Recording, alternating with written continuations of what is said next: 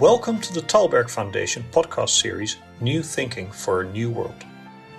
Host Alan Stoga welcomes leaders from around the world to explore the issues that are challenging and changing their societies. From climate change to democracy under siege to geopolitics and beyond, we are looking for ideas that can make all our lives better. Like a great magician, the pandemic has drawn our attention away from things that are hiding in plain sight. One of those has been the plight of millions of refugees and migrants who are in refugee camps or trying to escape from war, violence, poverty, or other scourges. Today, we'll get a view of what's happening in those camps. My guests are Mirto Xanathopoulos, who recently was in Lesbos, Greece on a fact finding mission, Mike Niconchuk, neuroscientist who works in the Zaatari refugee camp in Jordan, and Megan Lopez, who heads the International Rescue Committee's work in Latin America. Thank you for joining me. Mirto, let's start with Lesbos. You were there very recently after the fires, and you've been there much over the last couple years. What are conditions on Lesbos today? So I was there recently. Already things have changed. When I was there, there were over 9,000, 10,000 people um, in the streets with little food, little water, and nothing else. So it was pretty dramatic. There was uh, roadblocks on two sides of the island of the of the road, and literally people, you know, stretch across uh, miles and miles of, uh, of, of pavement, you know, on the road. Um, within a week, the government managed to erect a new refugee camp. They're calling it temporary, but it, this is yet to be seen. And by now, people have moved there. Um, and what we were discussing, Alan, when I was there, what, what is important, I think, is to remember, you know, I mean, this this dramatic uh, conditions that we that we saw at least opened the the situation to to the rest of the world. As you've said, not only because of the pandemic, for many different reasons, um, the refugee crisis, solidarity, and uh, you know anything related to caring about what's happening to these people has been out of sight for many years now across the world. I think in Greece as well, we've moved from almost um, extremes of solidarity in 2015 to hostility in most parts of the of the country uh, in 2020 for many reasons. Um, so at least people got out of the camp and were uh, available for us to see, to see that their families and children, uh, vulnerable people, uh, not threatening. Um, and I think this is an important thing to keep from this uh, dramatic situation that I've seen. Mike, you've been back in Zaatari now after having spent much of your lockdown in the United States. What are conditions like in what, after all, is a very large and very permanent camp? No one believes it's ever going to disappear, even if in theory it is a temporary facility. What are things like in Zaatari? The mood of the camp is the most palpable thing that has shifted. There's not a lot of movement. There's a noticeable decrease in people's moving about in the main market areas. There is relatively high compliance with public health ordinances around masking, etc. But there's certain elements of social life that when you're in a confined environment, you know, you're not going to change your life that dramatically, and living conditions are already quite cramped in many, many parts of the camp. So there's only so much that people can do to prevent an outbreak in a place like that. Conditions in the heat, there's only so much time that people want to spend inside their houses too. During the day, it's pretty sweltering. And as the winter approaches, it's the other problem. People aren't going outside very much. So the Zaatari is sort of a product of its environment, right? People's movements are dictated by the weather, not so much by public health and by electricity and by cuts and stuff like that. But overall, you know, conditions remain touch and go because policies change pretty dramatically and pretty fast as far as movement restrictions. How big is Zaatari? How many people live there? Right now, Zaatari hosts about 75,000 refugees. And is the camp open or closed? How have the restrictions brought by the pandemic affected flows in and out? Jordan began a pretty total comprehensive shutdown on March 17th, including a closure of all land and air borders for traffic in and out of the country. The exemption was for commercial traffic through Saudi Arabia, the West Bank, and Syria mostly. And a lot of the movement restrictions included a pretty blanket shutdown for the first two weeks of any and all movement. So it was basically a comprehensive curfew and lockdown. every day for two weeks. Initially in the country, bread was distributed by school buses and municipal buses at the level of each neighborhood, and that included the camp. People were confined to their homes. After the first two weeks, things started to shift a little bit, and certain um, sectors were allowed to reopen partially, uh, but not transportation and things like that. At that point, Zaatari was um, people were not allowed to leave. Staff were still not allowed to come in. No NGOs were allowed to conduct activities, with the exception of very limited number of primary health activities. Even all mental health activities were moved to telehealth wherever possible, and restrictions on movement were placed. A total lockdown from 6 p.m. from sunset to sunrise, basically. Uh, no entry and exit from the camp. It stayed that way for about two and a half additional months, and then slowly certain uh, NGOs were allowed to operate inside the camp at a limited basis with very restrictive social distancing policies, where only 50% of personnel and uh, spaces, you know, 50% capacity for all spaces in the camp with ensuring social distancing. And a lot of organizations working with children and youth and schools, that's virtually impossible. So schools um, attempted to start up again in August, but are now in this kind of convoluted system where students are in alternate days and only you know 10 to 15 in the classroom at a time and that's only for up to grades three and then for those taking the tawjihi high school exams all other learning is done remotely ngos are as cases rose in jordan in sort of mid to late september the ngos were restricted once again and brought their activities back down to lower capacity and activities were all moved online again and sort of time will tell if it'll stay in an online system um, or not. There was about a month and a half when refugees who had labor permits to work in agricultural and construction projects outside the camp were allowed to do that. But again, in mid September, as cases rose in municipal areas, um, in major cities, urban areas in Jordan, those restrictions on movement outside the camp were placed again. So refugees were not allowed to leave the camp. And that's where things stand. Megan, the situation in the Americas is quite different. What are the conditions, particularly in Central America, Mexico on the one hand, and around the Venezuelan diaspora on the other hand? Sure. So we do we do have one camp um, in in the region that we can define truly as a camp, and that would be the Matamoros camp at the U.S. Mexico border. What we have is pockets of people in movement and trying to um, trying to find safe haven in their movement. Uh, if we look at Central America and Mexico, our biggest concern has been that in response to the pandemic, we have seen a lot of really well done public health measures have the incredible impact of cutting off all resources for vulnerable communities. And where we've seen states enforce militarized curfew, militarized quarantine, at one point um, in several Central American countries, people had not been able to leave their houses for 60 days we also see that that non-state armed actors are also enforcing those quarantines, and so that sort of belt of control just has ever tightened, um, leaving those who were most vulnerable before and who may have been contemplating movement or were in movement and not yet in a safe place in an even more dangerous situation and seeking even less regulated ways to to flee. If we look at uh, Venezuela and Colombia, you know, in Colombia, we have a case where the government has really done what we want a government to do to help um, incoming uh, asylum seekers, refugees, migrants. Uh, they've tried to facilitate many different legal um, ways of Venezuelans being recognized through a variety of different mechanisms.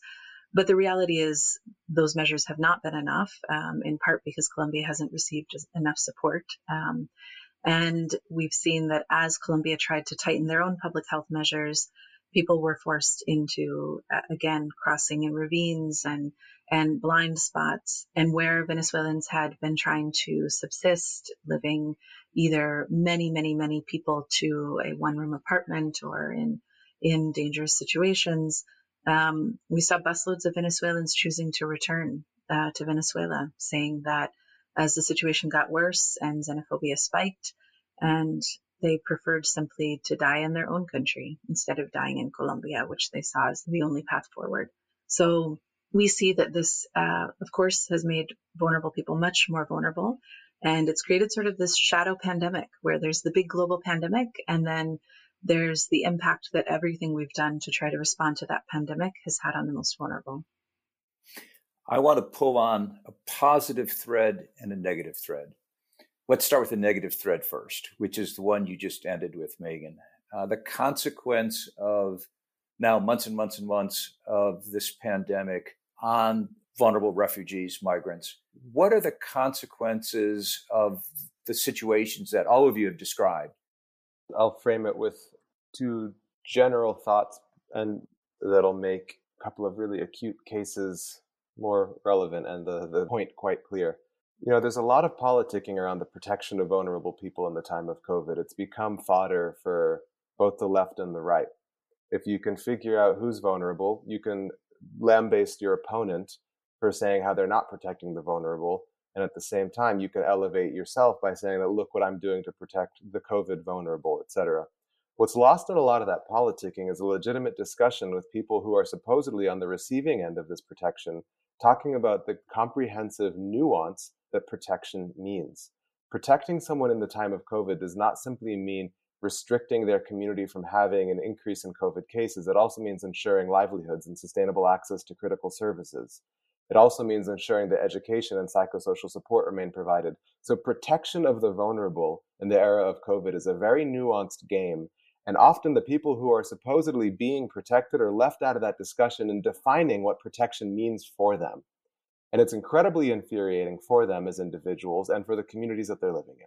The second thing is that there's still a relative disbelief among quote unquote protected vulnerable communities about the severity of COVID, about what its implications might be. So you have incredible enforcement of certain very restrictive policies, including militarized policies that are forcing refugees in Zaatari and other places, for example, to go through illegal means to get out of the camp, to get access to their jobs or perform their exams or things that they're supposed to do to continue to maintaining to what little dreams they had and abilities to provide for their families. So they're doing that at greater risk.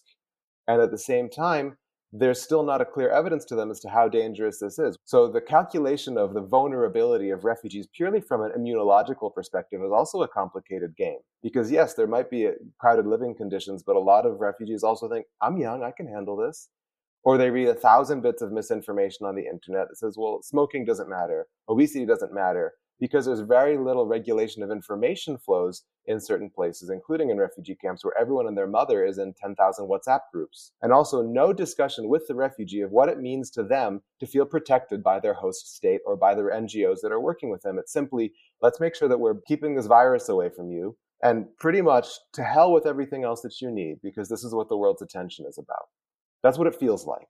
So, really briefly, in the past week, I've had one person uh, who I know in the camp undergo a psychotic break because they were pending a resettlement decision from the UN. And pretty much all global resettlement has been stopped. And that was the one thing keeping them there. That was the one thing keeping them there. And by there, I mean on this earth. So they basically had a psychotic break.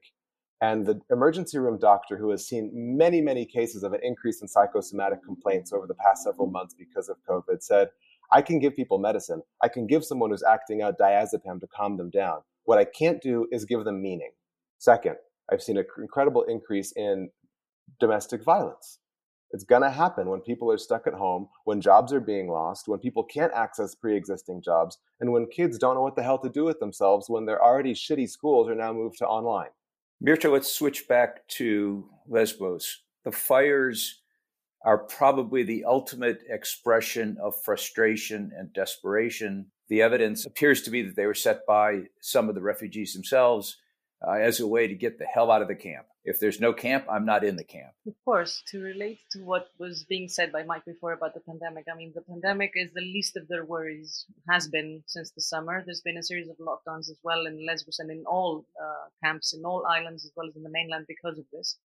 Uh, it's, I mean, as an excuse, uh, it's being used to you know to protect them but obviously this is to protect the rest of the population from them. So the pandemic is not a priority is not a worry in these uh, for these populations has never been. Everything had to do with uh, the, the, future of you know their own future and their living conditions which are absolutely were and still are absolutely horrific. Um, I have talked to a lot of these people and to a lot of NGOs over the years. Uh, it's always been difficult and always been dramatic. It's always been a situation of, if I can generalize it, of uh, terrible living conditions A lot of uncertainty, lack of communication or explanation of what's going to happen to them. Lots of waiting for their asylum decisions because Greece is an entry point and this, it's seen as an entry point by, you know, the refugees and migrants themselves. Uh, so this is, there's a lot of waiting and waiting and waiting, you know, while doing nothing even those that were more fortunate enough to be housed in apartments through UNHCR programs in Greece, there's always been a lack of integrational policy or anything related to, you know, helping these people, even from an, you know, still on an asylum claim process. Um, trying to get to know the community, learn the language, learn some skills, do something with themselves. This is a program, you know, the programmatic design failure that's been across all of these multi-million programs that have been running in Greece and elsewhere. So this is, I mean, I guess an emergency by design politically. We want to treat it as an emergency. We do not want to see it, you know, to the next day. Megan, you've already mentioned desperation. If people returning to Venezuela, because if you're going to die, you may as well do it at home, uh, that's pretty desperate. Do you see, as a consequence of the realities, the policies, the prospects. After all, we've now had two successive American administrations that have been hostile to migrants in one way or the other. How desperate are Latin American migrants? Well, I agree a lot with what Mike was mentioning before. Um, I think that one of the challenges is as we as we try to create programming or respond to these populations, is that so infrequently we do look for the migrants' response or the refugees' response of, of what it is that they need. And in doing that, we're very focused on the outcome. So we're very focused on the will they get asylum? Will they, where will they end up? And we forget about what is what is pushing them in in movement. And the reason that I say that is because as you look at Central America, it doesn't matter what migration policy you put at the US border. People are not running to something. They're running away from something. And so you can put a wall, you can, you can make it so that we de facto stop the possibility of asylum seeking at US borders. And that's not going to stop somebody from taking a 4,000 mile journey through multiple gang territories, through narco trafficking territories. Uh, it's not going to stop a woman who knows that she's fleeing from gender based violence and going through some of the most dangerous areas in the world for women. It's not going to stop because that's not the point. The point is the reality of where they are is known and the possibility of something better is there. And that's what's, that's what's pushing the movement. The reality of, of the risks that people face, where they're coming from. COVID is this amorphous thing, and especially where public health measures were working very well initially in Central America, people were not so concerned about getting it because they weren't seeing people get it, but they were continuing to live with their reality. What is the reality of where you're living? it doesn't really matter what the challenge will be. You're willing to risk it. So we see that in the Central America up to Mexico corridor and, and with the hope of reaching the US border, though that's ever, ever reducing. And then in Colombia and Venezuela, you know, there's this long historic exchange between Colombia and Venezuela of crossing across the borders as, as there's need based on conflict and, and situations in both countries. And so the initial movement uh, felt very comfortable. The cultures are very comfortable. Even even the language and, and slang is very comfortable on the border. And as things have become shut down, you have engineers, you have uh, lawyers, people who have risen out of poverty in Venezuela through the economic boom they had, now unable to feed their children. I will never forget um, the story of, of this woman who was the first in her family to graduate from high school. She became a lawyer and she tells the story of of sitting in her white shirt with her stamp, which if you know anything about Latin America is powerful to have your stamp that you get to stamp and approve things. And so she was sitting at her desk with her stamp and, and she remembers that moment of pride. And then only months later, they had only rice that she was trying to feed her daughter and watching her daughter lose weight and they fled. And when she crossed the border, she had to sell her hair in order to be able to pay for her family, which again is an incredibly impactful cultural decision and she was propositioned as a prostitute. And so her whole vision of herself is destroyed. And now she says simply, I sell avocados. So we just see this, this radical transformation of people. And, and when you ask about what, you know, what is the impact going forward, um, I'm a nurse practitioner and, and I look very much at child development, and that has been sort of my area of focus of, of looking at transgenerational experience of trauma this will be borne out for generations and generations. And these are generations that have already lived through significant trauma.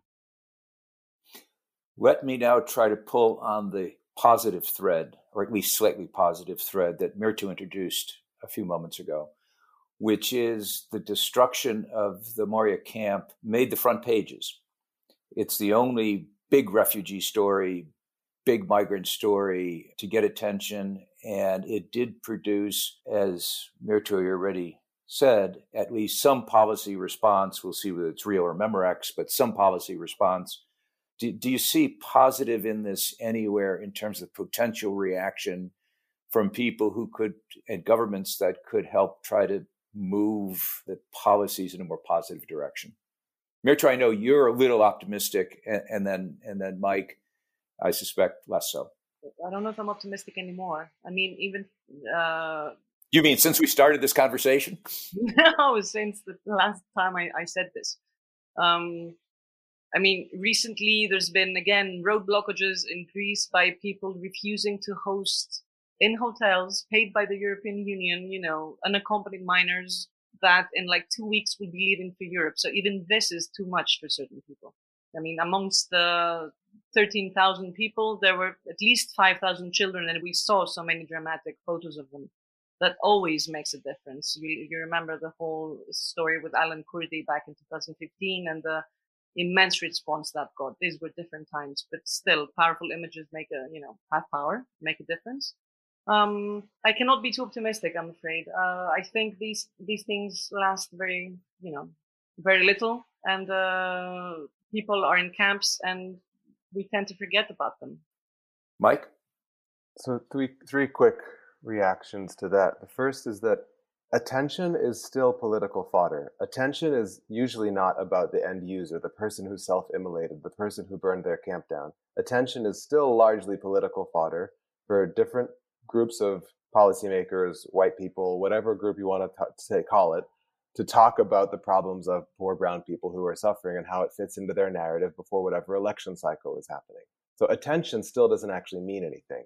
Second, most refugees that I work with, they rarely have access to the intricate policies that are affecting their day-to-day lives. Most refugees know I can't leave the camp because there's someone sitting at the door with a gun in his hand and that means I can't leave. They don't know what decisions are going into that, if it's a public health decision, if it's a security decision, what it is. So an act of self-immolation isn't a targeted policy protest in the same way that we see sit-ins for the death of Breonna Taylor, that has a clear decision and an outcome that is desired because of an act of desperation. Megan, in the Americas, uh, any reason to believe that outside the United States, other governments are willing to act in a more positive way, or has their willingness been corroded by the sheer continuation of the crisis? Well, absolutely. There are other governments that are acting in a positive way. If we look at the response to the Venezuela migration, it has been Colombia, Peru, Ecuador, Brazil headlining. They are the response. The international community has not stepped up in the ways that have been requested. If we look at how much is spent, we have 8% or 20% that has gotten funded of what the asks are. And if we think about even just dollars spent per Venezuelan migrant, we're looking at about $120. And if we compare that to the Syria response, it's about $1,500 per migrant. I only give that number because we know Syria is not reaching what people need there. And so to think of that radical reduction of what's happening, happening in Venezuela, it's, it's a comparison point. So yes, we are seeing governments step up and do things. Um, part of the problem is that we are in the hemisphere of the United States. And so we are always caught in the policies and internal debates and ideologies that, that run current in the United States. And so if there is concern or lack of ability to ensure that um, Black and Brown people within our own borders are protected and uh, receive access to justice and access to the resources they need. We're definitely not meeting that when they start bumping up against our borders. Um, I have to giggle, Mike, when you're talking about, you know, the, the millions of WhatsApp groups. I mean, we saw when there um, when there were big peaks in migrant migration around the region that there were these WhatsApp broadcasts that nobody could figure out where they were coming from of people sharing information, sometimes accurate, sometimes not, about how people could move and, and different strategies. And so combating that access to information and providing trustworthy, um, accurate, timely information is really key. And when we've done needs assessments with populations on the move or migrants or refugees, that is always something that comes up that people just don't know what even exists, what their options are. Um, a strategy that that we have found to be successful is look to those people, make them part of your team. Um, we we have an effort that we do with a number of other NGOs called the Global Signpost Project, which is that put out a website, put out access to information so that all of the different actors, large and small, international, local, can provide their information so that people know where they can go and find information that is real because the rumors are rampant and people are having to make quick decisions. And so I think if we go back to this idea of, of how you include migrants and people who are on the move and, and looking to truly empower them, it's, it's letting them have the information to make the decisions that will be best for them. And so if you ask for a ray of hope, that's where I see a ray of hope in the ways that we can figure out how to at least give everybody who's involved equal status in decision making and equal access to information to be able to do that. What would it take, do you think, to change attitudes in the destination countries, in Europe, in the United States, elsewhere, in a direction that would begin to cope with these massive flows that are only going to become more massive in the years ahead? From the Americas, that's a really hard question to answer because for so long, Latin America has been a political football that has been manipulated through through U.S. government policies. Uh, not looking at any particular administration, we can we can pick how far we'd like to go back to see how how the, the discussion around Central America, Latin America has been used. Um, you know, I think I think in order to change attitudes, some of the realization has to be um, better storytelling from the people that are living through through these situations. A lot of the things that we see about about the Americas is very much kind of kind of refugee porn in the sense that it's these like, oh, these poor people, you know, look, they're dirty, they're, you know, on the side of the road, or we see pictures of Central American migrants. And, and if you watch Twitter feed when that was happening with the, with caravans a couple of years ago, why are they wearing that? Why are they dressed so nicely? And so you know this this kind of this far externalization where it becomes inhuman and it becomes this this block this monolithic block i think limits the compassion. In the current environment it's hard for me to see how we could have a radical change in perspective. Mike you think about empathy all the time. Is there any chance? Um, yeah this is a tricky question. I mean it's really different based on the destination country. Um, so sitting here in Amman, Jordan, this isn't necessarily a destination country in the minds of many of the refugees that are here. Um, they're here as asylum seekers, not as legalized, uh, sort of convention recognized refugees, and it's a very different ballgame in that sense. And many of them have hopes to get somewhere else, either through formal resettlement mechanisms or other mechanisms. So I honestly am increasingly of the opinion that you can tell whatever stories you want. This isn't, it's not going to change a damn thing, right? Um, because empathy only gets you so far when you simultaneously feel threat. So I think that it's in a large part a generational shift when people of millennials and Gen Z are simply moving away from the notion of the nation state. Uh, and I think that we're going to see an increase in that. You know, the idea of nation states is, is a uniquely post Westphalian you know European construct that then expanded through colonialism. The idea of passports is not that old when you compare it to the history of wars and the history of migration. So there's a certain degree of humility and also surrender that things are going to have to change on a massive scale because cosmopolitanism is not going to stop and the flow of individuals from poor countries to rich countries from religious countries to less religious countries from brown countries to white countries is going to keep happening at a massive scale due to things like climate, due to things like economic inequality, and due to things like conflict. So until populations surrender that they are no longer the owners of their countries by, by bloodline, I don't think anything's going to change. Mirto, last word. You are, as you said before, you, Greece, are the door to Europe. through which everyone wants to walk. They don't want to stay, but they want to walk. The border closed, so they stay. How can attitudes change in Greece towards more integration? In terms of programming, obviously integration is key. We cannot be burying our, you know, ourselves in the sand. That applies to many of the European finance policy programs because no uh, national money is being spent. It's all European. So a switch to integration, a switch to a narrative of empowerment, of resilience of these people is, you know, everything that we have to gain from the, uh, their presence here, I think is key. I think uh, empowerment and resilience and what we have to gain as a society is is important. Thank you. Let's leave it there. Uh, I want to thank you for participating in this conversation today, but also for the work that each of you is doing to try to put a human face on this basically human problem. We tend too often to treat it as a numbers problem. We exaggerate, as you just suggested, Mirto. At the end of the day, it's about people and, and that's in each of each of you are trying to make are trying to work with the issue at that level, and I think that is absolutely phenomenal. Again, thank you very much. Thank you. Thank you. Thanks, Alan. Thank you for listening to this episode of the New Thinking for a New World podcast. We welcome your comments and please subscribe to other episodes in the podcast app of your choice. This podcast was made possible with the generous support of the Stavros Niarchos Foundation.